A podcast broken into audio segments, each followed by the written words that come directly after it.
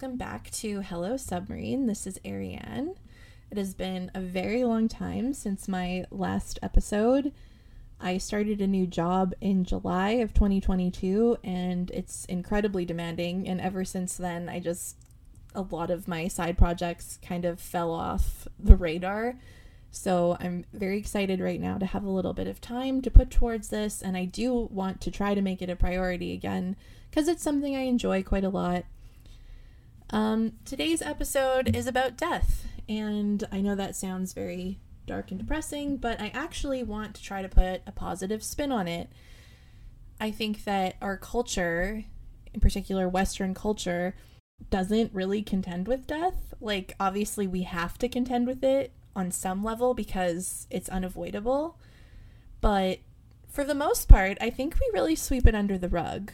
And I think there's a lot of very strange side effects that happen in our culture when we don't deal with death. Like, for example, how we talk about the dead versus the living. I'm going to get into this later with a mini Michael Jackson deep dive. Stay tuned to find out how I've managed to weave that shit into a death episode. I also want to talk about the universe because I feel like the nature of the universe is highly intertwined with the nature of death. If the universe is like random and chaotic, then death is probably final. However, if the universe has like a higher order, maybe death isn't final. I don't know. That's kind of how I would break it down.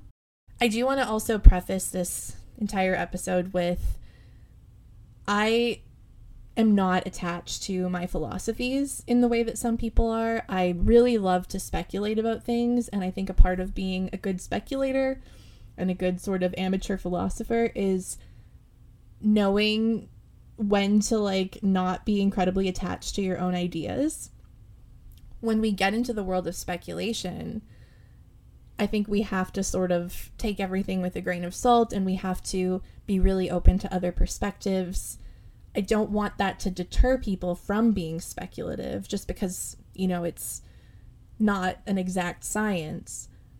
I'm really open to counter arguments. I'm open to different perspectives. I'm open to having my mind changed. And so as I talk about these things, I really just want to make it clear that it's my current perspective and it could very much shift with new information. So, without further ado, let's get into the Michael Jackson portion of this episode.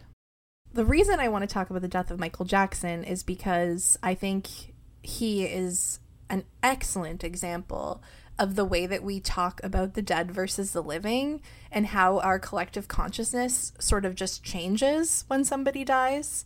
So I'm going to get into that. But before we dive into that, I do want to issue a trigger warning. I'm going to be talking a little bit about the child sexual abuse allegations levied against Michael Jackson and just some of the outcomes there. I'm not going to get into the details but I don't really think we can have a conversation about Michael Jackson or the death of Michael Jackson and the way it was handled in the media without kind of getting into that a little bit. So, if you are still here, I will assume that you were not deterred by that trigger warning and that we can move along. So, I'm going to try to explain like why the death of Michael Jackson feels so relevant in an episode about death. It's really kind of about the media and how the media responded to Michael Jackson both before and after his death. I remember being a kid in the 90s and starting to sort of hear about Michael Jackson's uh, the sexual assault allegations. Uh, they first started coming out in 1993. So, from the Wikipedia article 1993 Child Sexual Abuse Accusations Against Michael Jackson, Quote In 1993, Evan Chandler, a dentist and screenwriter based in Los Angeles, accused the American singer Michael Jackson of sexually abusing his 13 year old son, Jordan Chandler. Jackson had befriended Jordan after renting a vehicle from Jordan's stepfather. Though Evan Chandler initially encouraged the friendship, he later confronted his ex wife, who had custody of Jordan, with suspicions that the relationship was inappropriate. End quote. So this was settled out of court, I believe, in 1994 and kind of was I don't know, like there I remember a lot of media around this and it's very obviously difficult to go back and like see what was going on in the media in the 90s because this is pre-internet, you know, like I'm using Google search trends or Google Trends rather. uh, to try to gain a clear understanding of some of this stuff. And I can't go back uh, to anywhere before 2004. And so this is going to like be a lot about my my memory in terms of like remembering the way that it was handled in the media. I remember it being on all the time. I remember it being super highlighted. I remember people hating Michael Jackson. Like, he was not a hero. He was not the king of pop in the 90s. Like, it was not okay to like Michael Jackson then, or it seemed that way. Um, and then, you know, like, I guess people stopped talking about it for a while. And then there was another set of allegations that came out in the 2000s. So in 2003, a documentary was made called Living with Michael Jackson. It was made by a British journalist named Martin Bashir. He interviewed Michael Jackson, he toured the Neverland Ranch. Um, there was kind of like a vibe of like defending Michael Jackson and the Neverland Ranch kind of like here look this is why Michael Jackson invites kids into his bed. Like it's it's chill. It's cool. Like don't worry about it. And I think Michael Jackson you know like really had no idea that this was going to have a negative backlash. Like I think he participated in it almost as an attempt to clear his name. And when it came out people were like oh shit like this is actually hella sketchy like we should probably keep looking into this. And so it prompted this other set of investigations that went on. And he was then accused of a bunch of stuff as a result of that. So, from the Wikipedia article Trial of Michael Jackson, quote, Jackson was indicted on four counts of molesting a minor, four counts of intoxicating a minor to molest him, one count of attempted child molestation, one count of conspiring to hold Gavin and his family captive, and conspiring to commit extortion and child abduction, end quote. And the Gavin being referred to there uh, is Gavin Arvizo. This is a young boy who was 13 years old at the time of the alleged abuse. So, those are kind of the important points in the timeline. This is all prior to Michael Jackson's death. And so, this is the 90s, the early 2000s, and he's just dealing with all of these allegations of sexual assault, all of this hate in the media. And from what I remember, he was not beloved. Um, he was, you know, pretty much exiled. Like he apparently went to live in Bahrain and then Ireland after the after the trial. And you know, like he was obviously extremely affected by all of the very negative media coverage. And that is not me saying that the media coverage was incorrect or wrong. I think that there's a conversation to be had about the media for sure and how it deals with people who do things that are bad. And there's a conversation to be had about our society and how we deal with people who do things that are bad and how we don't know how to be in the same spaces as people who have done horrible shit and we don't know how to forgive people or allow them to come back from the really horrible shit that they've done. That's a whole conversation. And I think that's a valid conversation. And actually, I, I do think I want to get into that even in this episode, but right now I'm just kind of giving the landscape of what the various allegations and court cases and settlements were before he died and sort of what the media coverage of him as a person was before he died. So on June the 25th, 2009, Michael Jackson dies at age 50.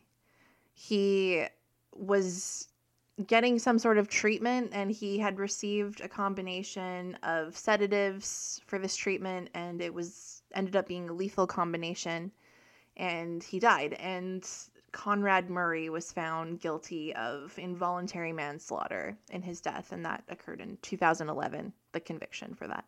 And Conrad Murray was his doctor that was administering the drugs. Now, this is where things start to get really fucking wonky. Because I remember his death and I remember like it was a huge event. Like it was all that anybody was talking about for a very long time. And it was suddenly as though Michael Jackson was a hero and he was the king of pop and he was this legendary cultural figure who had brought us nothing but good stuff and we revered him and we loved him and every radio station was playing his songs and nobody not one person, it seemed, was discussing the allegations, the court cases, the sexual abuse. Like it was gone. It was it was as though it was the same fucking media reporting on his death that was dragging his name through the mud and treating him like the worst human being in the world. This exact same media was now glorifying him in his death. And I I just remember being so fucking confused because I really didn't at that time believe that that's how we were. I didn't believe that we as a society could lie to ourselves so thoroughly that we could go from demonizing to celebrating the same human being overnight because they died.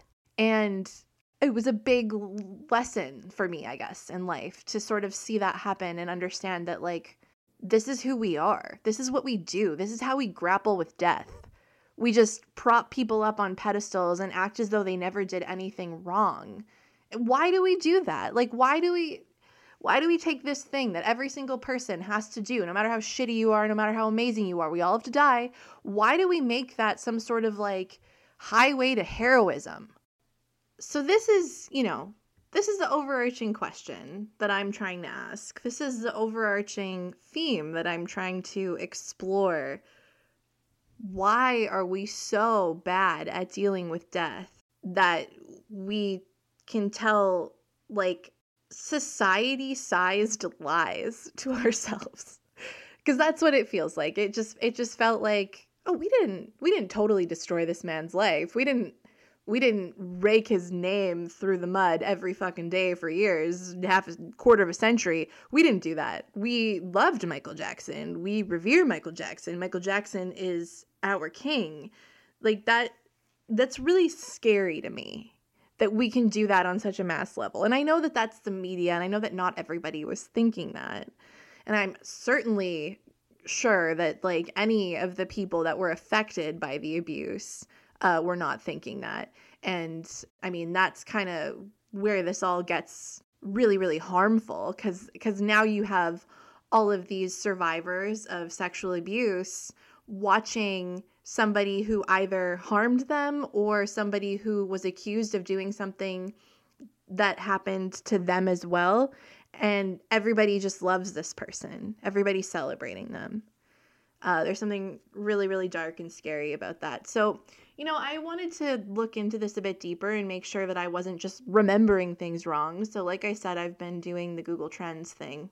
If you don't know what Google Trends is, it's basically just an extension of the Google search engine where you can put in a date range. I think the earliest date you can choose is January 1st, 2004. Um, anything before that, I guess, is just like pre internet. You're not gonna be able to see it. Pre Google. And yeah, so you can see in the date range like how active a search term has been, the y axis is from 0 to 100 and the 100 basically means that's the most active it ever was when it was like at its peak. And then you can kind of see on the graph how popular a particular search term has been like over time. The terms that i looked at for michael jackson um, were michael jackson pedophile michael jackson child abuse Michael Jackson allegations. And what I found was in line with what I remember. Um, and I was surprised a little bit to like have that kind of confirmed. Cause like I don't always trust memory, especially when it's old memory, like my recollections from the mid 90s to early 2000s. So currently, I am looking at Michael Jackson pedophile as a search term in Google Trends. And the time frame I'm looking at is um, January 1st, 2004 to present. Basically, as early and as late as I possibly could put in for the time range. And in 2000, what is this? Looks like May 2005, roughly. That's when there was like the peak. That's when the graph goes all the way up to 100, which again means that's when the most people ever of all time were searching Michael Jackson pedophile. So that's 2005. That's when it peaks. It goes back down to 50 kind of around September 2005. Um, so there's this real peak in the early part of the year, which totally makes sense because that's when the trial was happening. The one that happened after the Living with Michael Jackson documentary aired that caused uh, the investigations, etc. So that's kind of in line. Then in September, it drops down to kind of about, I don't know, like 55% of where it was at peak times. It drops down to about 40% in 2006. It has a bit of a spike again in 2007. In 2008, we're at about hmm, 40%. I'm saying percent because it's like 40% of like the greatest possible number. I don't know if that's the correct way to represent this data, but I'm doing my best. And then in 2009, when Michael Jackson dies, the search term Michael Jackson pedophile is at about 30%, so pretty low comparatively. And then after that, it goes down, kind of hovering around, hovering really between like zero and 10. And then there's another spike in 2019, which lines up with another documentary that was made that I'm going to talk about. But before I get into that, I just want to also mention that the other, like I said, I looked at Michael Jackson allegations and Michael Jackson child abuse also on Google Trends and saw like the exact same peaks and little bumps in the data. It was obviously a little bit different because these are different search words, but like very much the same trend. And so this is really in line with what I remember. This is like exactly what I thought happened, but it's just, again, interesting to see it confirmed by this data that as soon as he died, like people really stopped. They weren't invested in that storyline anymore. The storyline was no longer suited for people. Like they wanted to believe and nurture another story which was that he was just this amazing musician and a legend, and he left nothing but good things behind. So, the other thing I wanted to mention, like I said, that documentary. So, 2019, where we, you know, we see a little bit of a spike in the trends for, you know, Michael Jackson allegations, Michael Jackson pedophile, Michael Jackson child abuse. Michael Jackson child abuse, actually, if you Google that on Google Trends, in 2019, there wasn't even a spike on that. Like people weren't even Googling that more in 2019. The reason I'm talking about 2019 is because that's when Leaving Neverland came out, which was the documentary that I wanted to talk about, which um, was made by Dan Reed, it's a British filmmaker.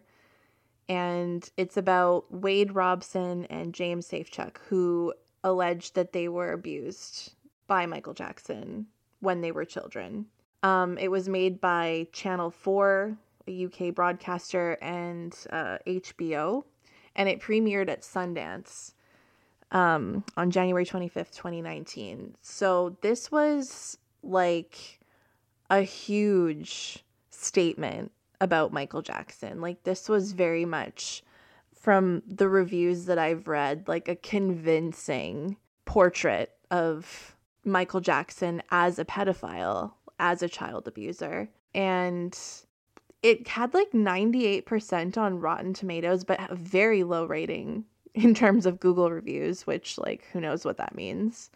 But it was, you know, like, this is 2019. This is like the tail end of the Me Too movement. And by tail end, I mean tail end of like the Me Too movement really peaking. Um, again, using Google search trends. Um, when I looked at the Me Too movement, it was very much Googled between 2017 and 2019. So this is right there on the tail end of it. A movie, a documentary is made about this huge celebrity accusing him of child abuse and pedophilia. And we don't even really see much of a spike in the data um, other than the, sp- the search term Michael Jackson pedophile gets like a small spike in April of 2019. Like that's April. That's not even January when the movie came out. It looks like it was sort of spiking after January. That's when it starts to grow to that eventual 38 out of 100, but you know, and that's that's just a brief spike and then it goes right back down in the same year like June 2019 back down to that like 10% ish mark, like between 10 and 0. So people weren't even really that interested or, or that concerned, it seems like, about these allegations then. And I think what I find so disturbing about all of this is just like the commitment, the commitment that the media and the public seem to have to Michael Jackson to not like want to tarnish his name. And the only reason that I can think of that this is happening is because he's dead. And because in his death, we've had some sort of like break, some sort of like mental break with like what the reality is, it feels like. So, the last things I just kind of wanted to look at on Google Trends to just compare and contrast was like a straight up search for Michael Jackson and when I do that, I see a spike in 2009, which is obviously when he died. So that's when it was at 100%. So the highest peak ever is when he died. And drops fairly quickly after that back to around the 10% mark. And it kind of just stays there for the rest of the rest of time. There looks to be the tiniest spike around the 2019 era, which may or may not be correlated with the Leaving Neverland documentary. Pretty hard to say. You know, and I want to clarify as I'm talking about this data that, like, it's pretty tough to know what it means. Yes, we can talk about where there's like spikes um, in certain search terms, but ultimately, I've only searched three or four things here, and I'm kind of drawing my conclusions based on that and my own memory and perhaps there's confirmation bias. As somebody who works in tech and who's dealt with data, like I'm very aware of how biased humans can be when we read data. And yeah, I just don't want to sort of sit here and behave as though I'm drawing any really firm conclusions. I'm kind of not, I kind of am. What I really want to hit home here and what I want to talk about is just how wild this is. Like, Michael Jackson is one of the most famous people to ever have lived. And he was caught up for a quarter of a century in a huge child abuse scandal that followed him around constantly until he died and then suddenly disappeared. And I just don't know that we have anything really to compare it to you know, I I want to compare it to something like R. Kelly or Bill Cosby, who are like these very famous people that have been, you know, their reputations have been severely tarnished by similar types of allegations and court cases, etc. But you just can't really compare those people because they're still alive. And in their aliveness, they're not getting glorified. And I, I really don't know that in this day and age, if somebody like Bill Cosby died, if we would start glorifying him. There's something about this all being kind of in 2009 and pre 2009, which was before social media, really, or at least before social media as we understand it now. And I think that at that time, we were a lot less capable of having really nuanced conversations about people. And we also were being fed things kind of directly from mainstream media, and we were more used to consuming information that way, and for that to kind of be the only way that we got that information. Nowadays, I do wonder like if someone like a Bill Cosby died, like I don't I don't know how we would react. I don't know if there would be that. There probably would be that subset of people that just went ahead and started glorifying him. And without, you know, a crystal ball, I don't fucking know. But All right, let's let's get into the Queen. now that we've talked about Michael Jackson, let's talk about the death of the Queen because I think this is this is kind of an interesting space. Like the Queen also was somebody who was e- extraordinarily famous and quite revered. People love the Queen, people love the royal family. But I think that there was enough criticism about colonialism in the year of 2022 and before that by the time the queen died, I don't think it was as easy to just like shove everything under the rug.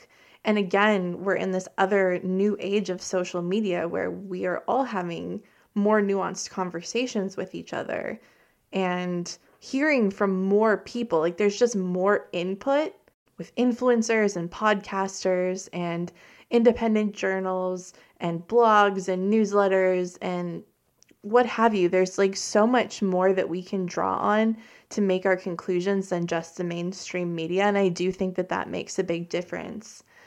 But there was still like such a large portion of the population that was unwilling to discuss any faults that the queen had. Like people were like truly like don't talk to me about that. I'm mourning this person that I don't know.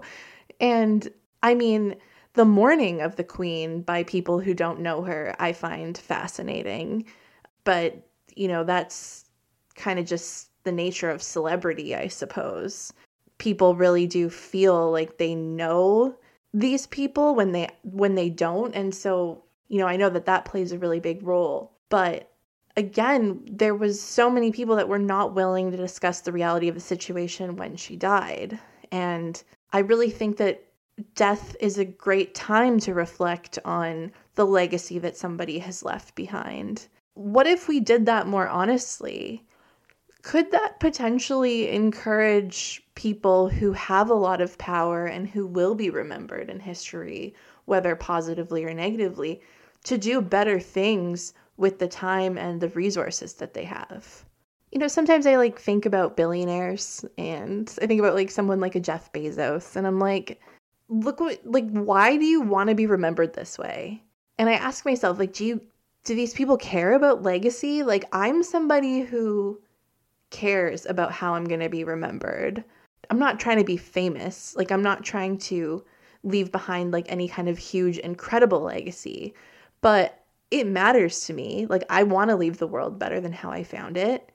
And I find it really strange that there's there's so many people that like could do things that are quite heroic and could be remembered in a very different way and they don't care.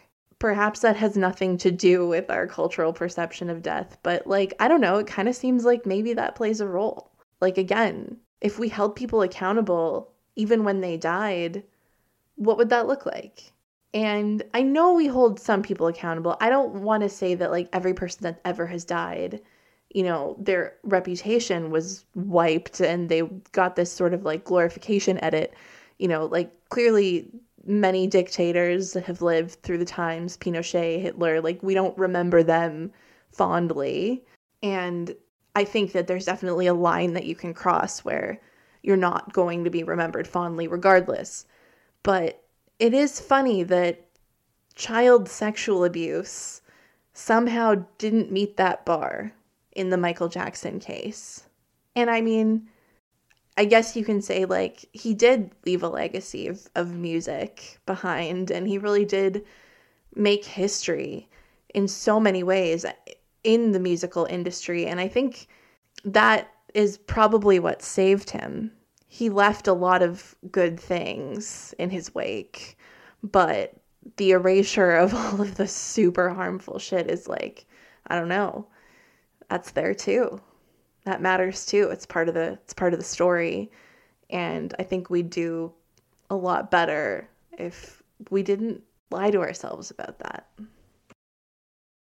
So now that I've taken you through the story of Michael Jackson's death and how our cultural perspective shifted entirely after he died, I just want to explain and highlight again why I even included that I included it because I believe the reason that we did that in the first place is due to the fact that we don't contend with death or have any healthy way of interacting with it.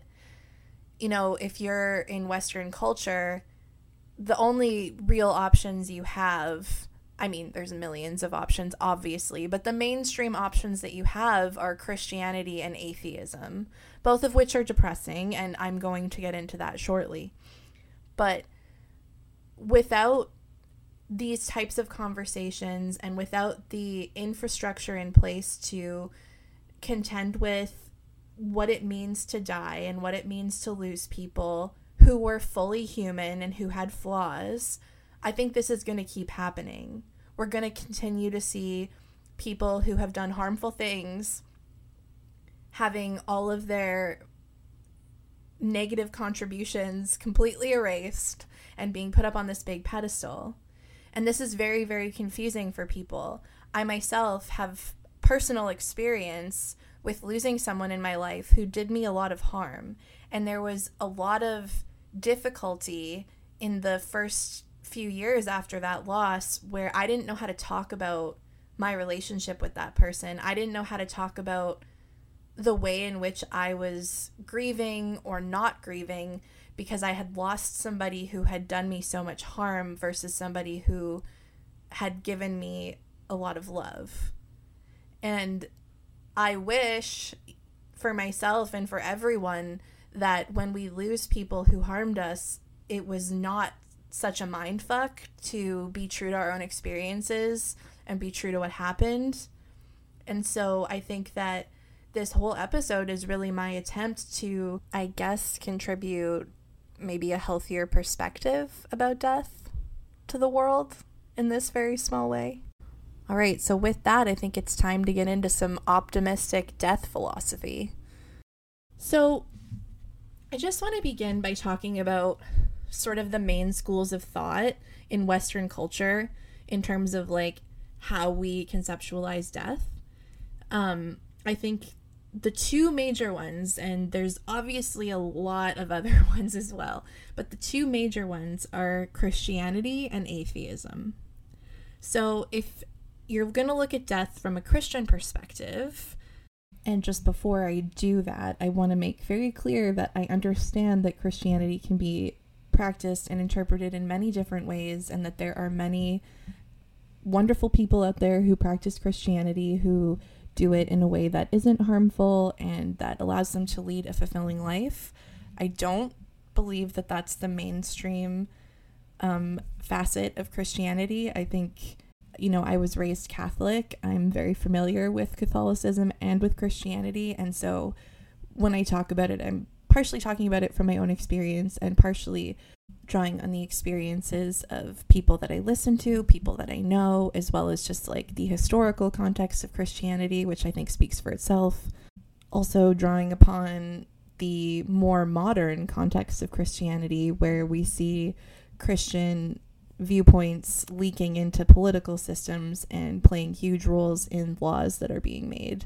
That's the context I'm describing Christianity in. Again, I think there are ethical and fulfilling ways to live a Christian lifestyle. It's not the way that I would choose to organize my philosophies, but um, everybody should do whatever they want and do what works for them. And I think it definitely does work for some people. And I really want to make that clear before I jump into talking about some of the flaws, I guess, of the more mainstream Christian perspective. So, with all of that in mind, I'm going to jump into what I think the Christian perspective of death is the idea is that you have to live a very pious life, and if you do everything correctly, then you might get into heaven, and if not, you get to burn in hell for all of eternity.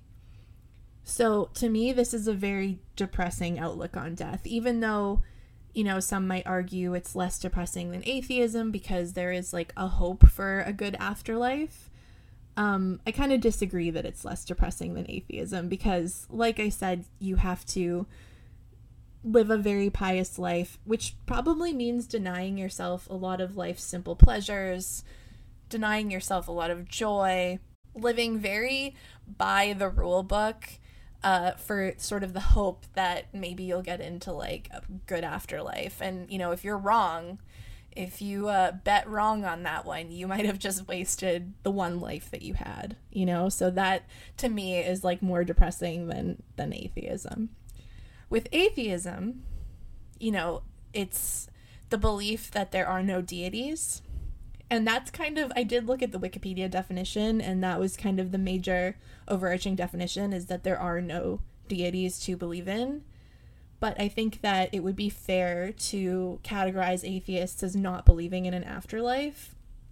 I don't want to make a blanket statement here because perhaps it's possible to not believe in deities but still believe in an afterlife.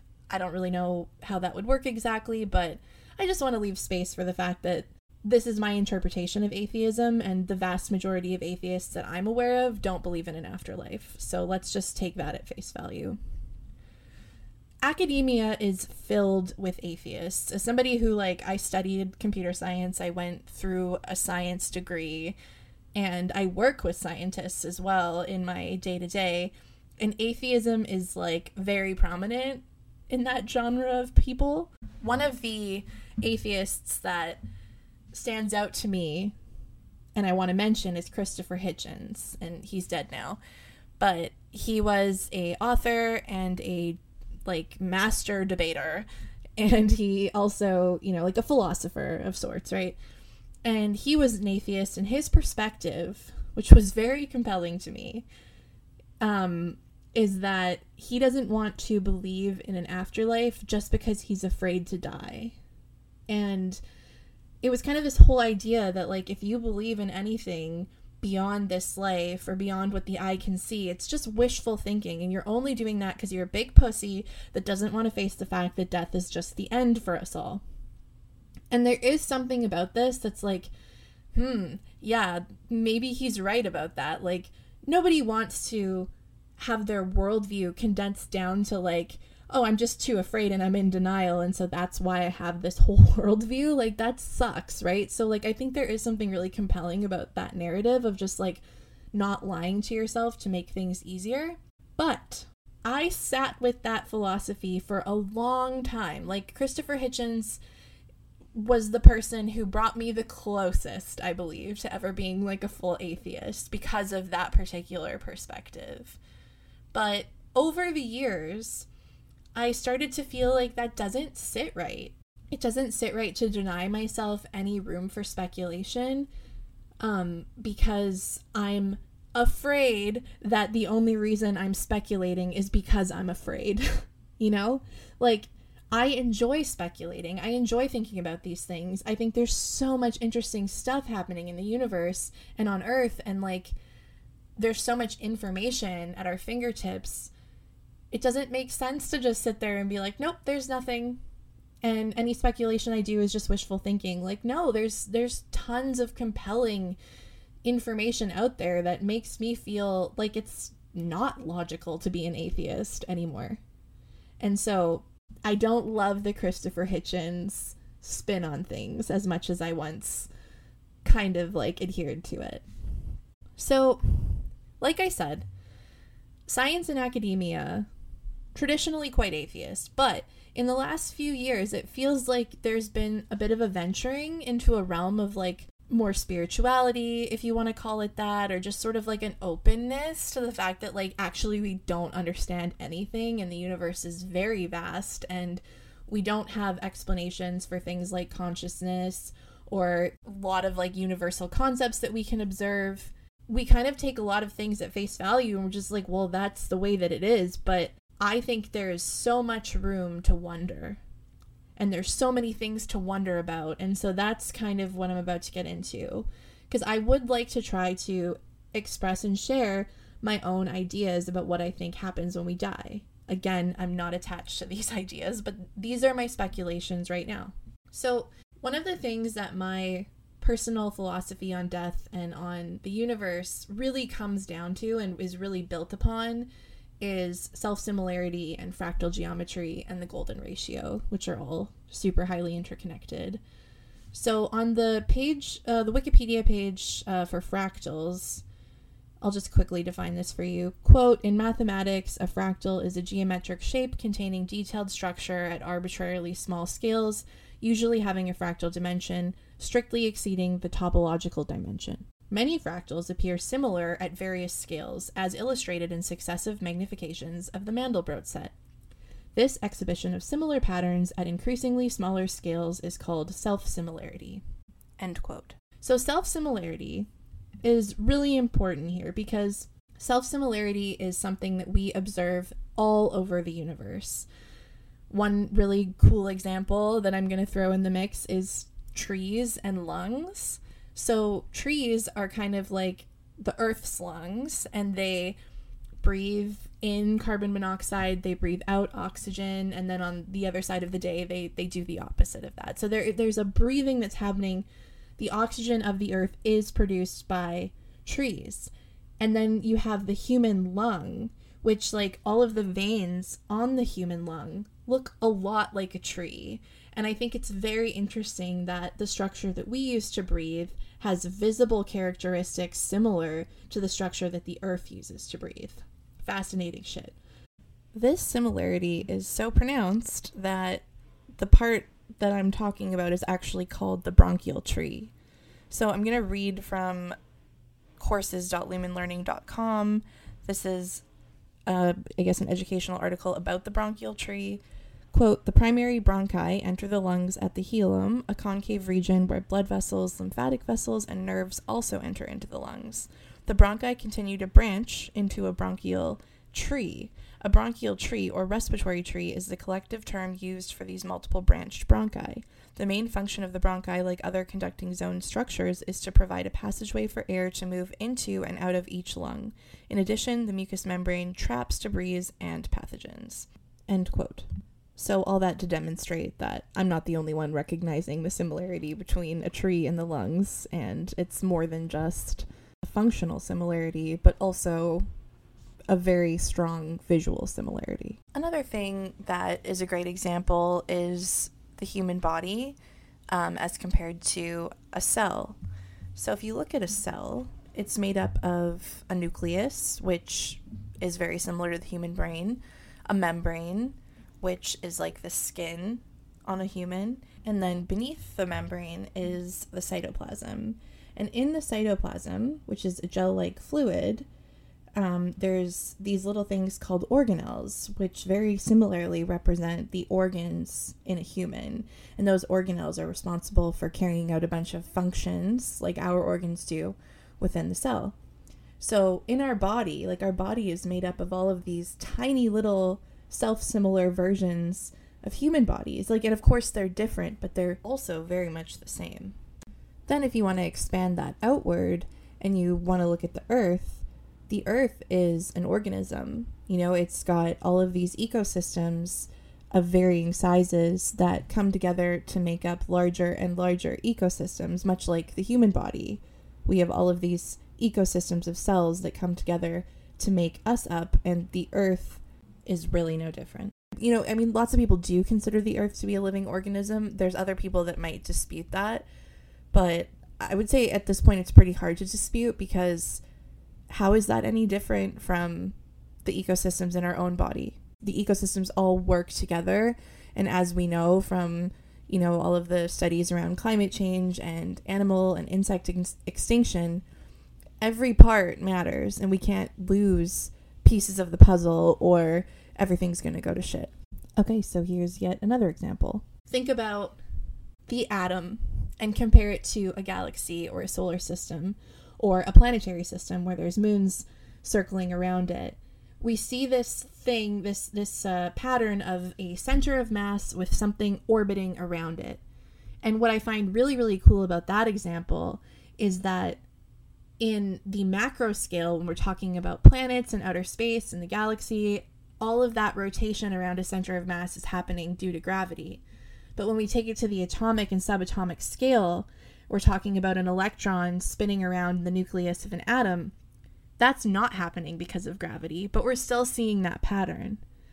You could argue that it's a little bit different, but ultimately the center of mass and the thing spinning around it is the same.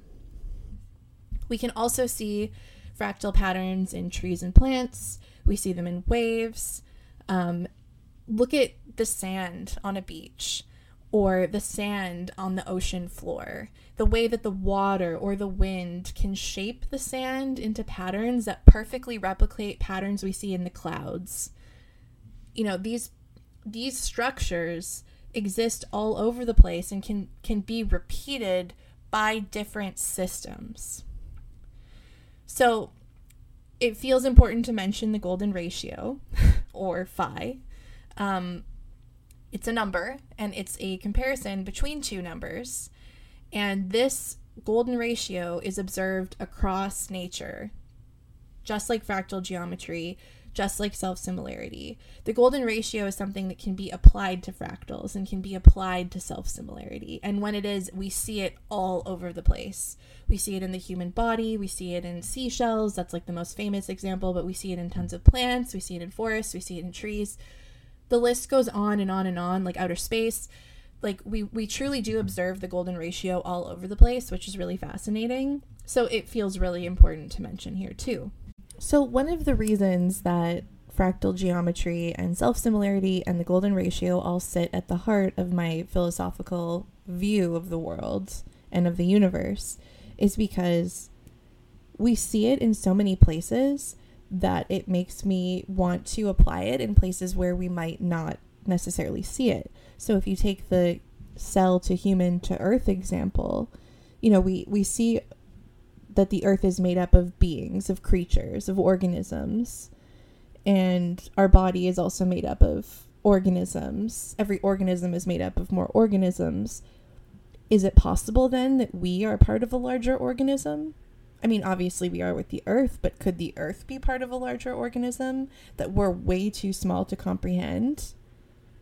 That to me feels logical and like maybe I'm way off base, but it's a conclusion that I've had, I guess, for a while now. And I really like it. And that's the reason that I believe that the universe is probably some very large advanced version of a person. Like the cell is also not aware that it's inside of a human body, you know? And there was a point where we as humans weren't aware that we were part of a larger organism because we couldn't see that.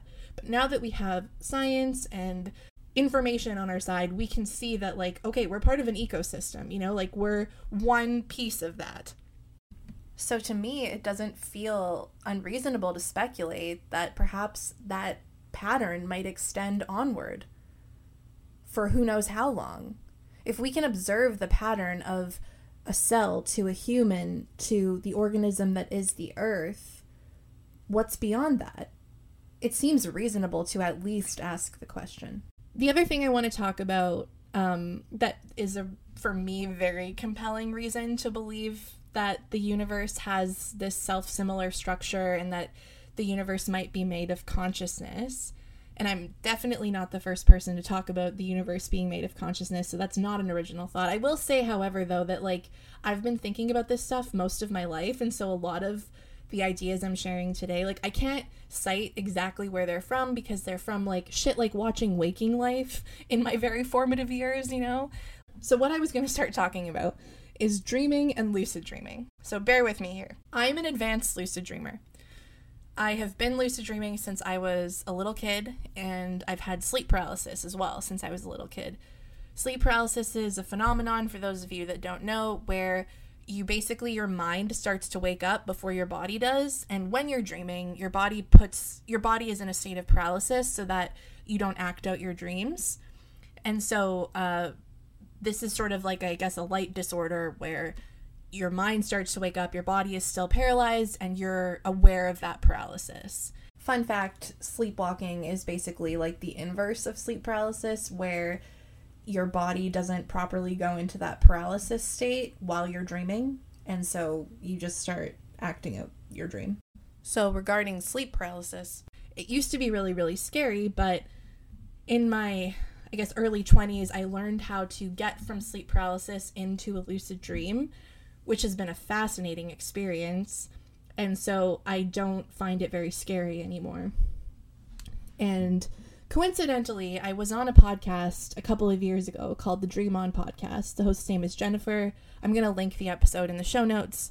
It's a really great podcast if you're interested in dreaming and lucid dreaming.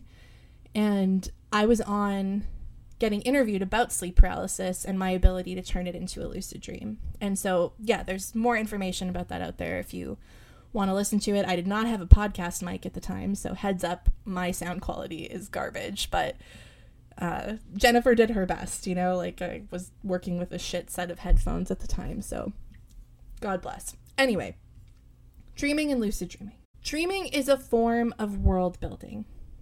Our consciousness literally builds worlds. In these worlds, we can see, smell, touch, feel, taste, hear, all the five senses. Dreams can and do feel incredibly real, and as a lucid dreamer, I've delved extremely deep into experimenting with dreams and with the nature of dreams. I have consciously built worlds. You know, like I have been in sort of a void state where it's like just this grayness and this like there's nothing there and I've started to like build up from there to create a world around me. That's very difficult to do. So there's there's world building that happens subconsciously and then for very advanced lucid dreamers there's world building that happens consciously. But when you land in a dream and you're like in some random city or you're in a building or you're in a field, whatever, your brain has put all of that together and you're just there, right? Your brain built that without your input, without your conscious input. And so this tells us that consciousness is capable of world building. Some of the other things that I've done in my dreams, I've been able to create objects from thin air.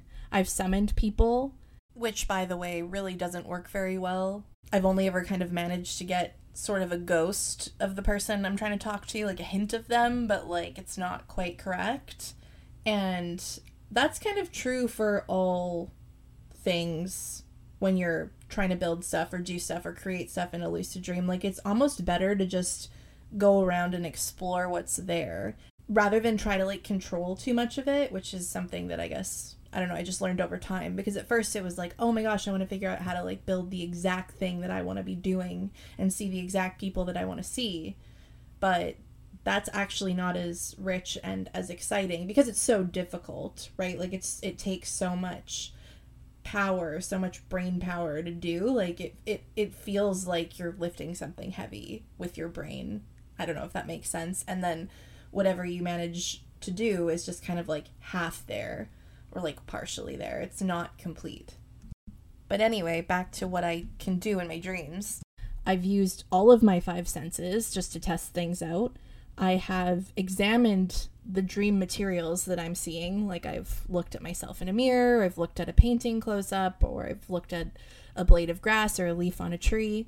And I also, very interestingly, have the ability to put my dream into a higher focus. So if like the resolution is very blurry, like say like 480, you know, I'm able to just like by saying a command to my dream world, switch to a higher resolution and suddenly things come much more into focus. And I want to mention all of these things because I want to make very clear that, you know, not everybody has dreams or not everybody remembers their dreams. And lots of people don't have lucid dreaming ability, so they might not be able to examine their dream world in this way. But I do want to make clear that these things are possible. I've done them, and I know other people that have done them because as a lucid dreamer, I talk to other lucid dreamers because it's not a well studied area.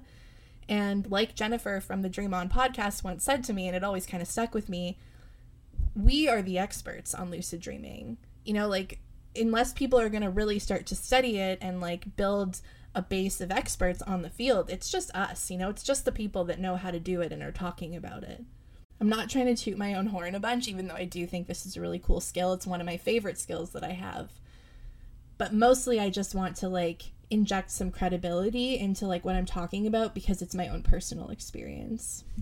So again, the reason that I like bring all of this up is like consciousness is capable of world building. Well, what does that then mean if we're going to like extrapolate that into a self-similarity discussion? If consciousness can if our consciousness as human beings can build worlds, imagine what a higher form or a more advanced form of consciousness could build. Could the universe or some larger entity inside of the universe that we have no concept of because we're too small, could it be having a dream? And could that be our whole entire life? That makes so much sense to me because of the self similarity in the universe, because of the nature of these repeating patterns, and because I'm observing this within myself. If this exists for me, if this is something I can do with my consciousness, then consciousness can do this. And if there's a larger form, then the type of dreams that it could have would be way more advanced than the types of dreams that I've ever had. And could it be like living a whole ass human life? I think it could. And to be very clear, a lot of this is not original thought. A lot of this is stuff that I've picked up over the years, over time, doing a lot of speculation, having a lot of conversations, watching a lot of weird shows and documentaries, reading a lot of books. It all has come together into sort of like a more cohesive view of the universe and of death. But like I said before, because it, because it's such a it's been such a big part of my life for so long it's not really me citing anything but i want to make clear these these are not like original thoughts right? So i've been wanting to do this episode for quite a while and i've been working on it for a while like three months maybe like just chipping away. Um you might be able to hear that i'm using two different microphones at different points. The entire michael jackson segment was recorded like a couple that was the first thing I did. I did that in like October. But um it's early January 2023 and on New Year's Eve I was hanging out with a couple of friends and we were all talking about the show Midnight Mass on Netflix and we were talking about the monologue that Erin gives, I believe in like the last episode and it was really cool because it was to date the best description I've ever heard for like what the universe is and what death is. And I was like, oh my god, I need to read this in the death episode. So I am going to do that. Quote Myself. Myself. That's the problem. That's the whole problem with the whole thing. That word self, that's not the word. That's not right. That isn't. How did I forget that? When did I forget that? The body stops a cell at a time, but the brain keeps firing those neurons, little lightning bolts like fireworks inside, and I thought I'd despair or feel afraid, but I don't feel any of that. None of it, because I'm too busy. I'm too busy in the moment, remembering. Of course, I remember that every atom in my body was forged in a star. This matter, this body, is mostly empty space after all, and solid matter? It's just energy vibrating very slowly. Why, there is no me. There never was. The electrons of my body mingle and dance with the electrons of the ground below me and the air I'm no longer breathing. And I remember there is no point where any of that ends and I begin. I remember I am energy, not memory, not self. My name, my personality, my choices all came after me. I was before them and I will be after, and everything else is pictures, picked up along the way, fleeting little dreamlets printed on the tissue of my dying brain. And I am the lightning that jumps between. I am the energy firing the neurons, and I'm returning. Just by remembering, I'm returning home. And it's like a drop of water falling back into the ocean of which it always was a part. All things a part. You, me, and my little girl, and my mother, and my father, everyone who's ever been, every plant, every animal, every atom, every star, every galaxy, all of it. More galaxies in the universe than grains of sand on the beach. And that's what we're talking about when we say God. The cosmos and its infinite dreams. We are the cosmos dreaming of itself. It's simply a dream that I think is my life every time. But I'll forget this. I always do. I always forget my dreams. But now, in this split second, in the moment I remember, the instant I remember, I comprehend everything at once. There is no time, there is no death. Life is a dream. It's a wish made again and again and again and again and again and again and on into eternity. And I am all of it. I am everything. I am all. I am that I am. End quote. So that's basically what I think death is. I think that's a really nice way to think about death. You know, like who knows if that's what's real, but with the evidence, uh, you know, very heavy emphasis on the air quotes around evidence that I've presented here today. I feel like I can make a compelling, maybe also in air quotes, argument for that being a fairly accurate description of death. So, thank you to Mike Flanagan and team for putting together that horror limited series masterpiece on Netflix. So, I think I've covered the things I'm going to cover. It's my hope and my dream that we can come together and deal with death better. What does that look like? I don't know. Maybe it looks like talking about it more. I know a lot of people that don't want to talk about death, and I think it doesn't serve us to be in denial about something so inevitable.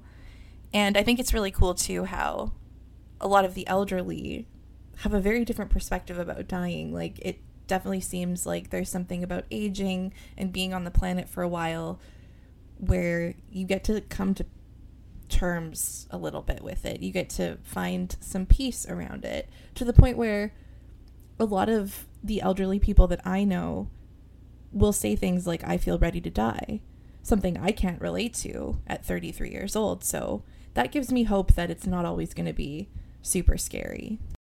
I also hope that one day the concept of a death doula will be a little bit more mainstream. I know that doctors and nurses work really hard in palliative care units and in hospice to make people who are dying very comfortable, but I still think that you know, that's just sort of the medical side of things and while there's definitely like care and humanity there, it would be really cool if there was more people who were kind of experts on the process of dying in terms of like the emotional and the spiritual side of it um, and not just giving people like the option to speak to a priest or something in a hospital you know when lots of people aren't christian and lots of people just wouldn't resonate with that kind of thinking. I guess all that to say is that i don't know what the answer is um, for myself. The reason i'm doing this episode is to contend with it a little bit more internally and hopefully it helps somebody else do the same and if not I'm sorry. I did try to do that. That's my intention. Thank you so much for coming along with me on this journey. I guess my other episodes have been a little bit more research based, and this one was kind of just a chat, a fireside chat, if you will. I do, of course, have a few things to link in the show notes. There was some research done, some light research if you want to follow me on Instagram, it's at Hello Submarine Podcast. And I also have an email address, which is hello submarine podcast at gmail.com. And of course, there's my website, hello submarine podcast.com. This is where I have all of my show notes, and the link to the show notes for this episode is in the episode description. Please do feel free to reach out if you want to chat about whatever wishing everybody a happy January, a happy week, a happy day, a happy life. It's hard to say goodbye, but I'll do it now for real this time. Take care.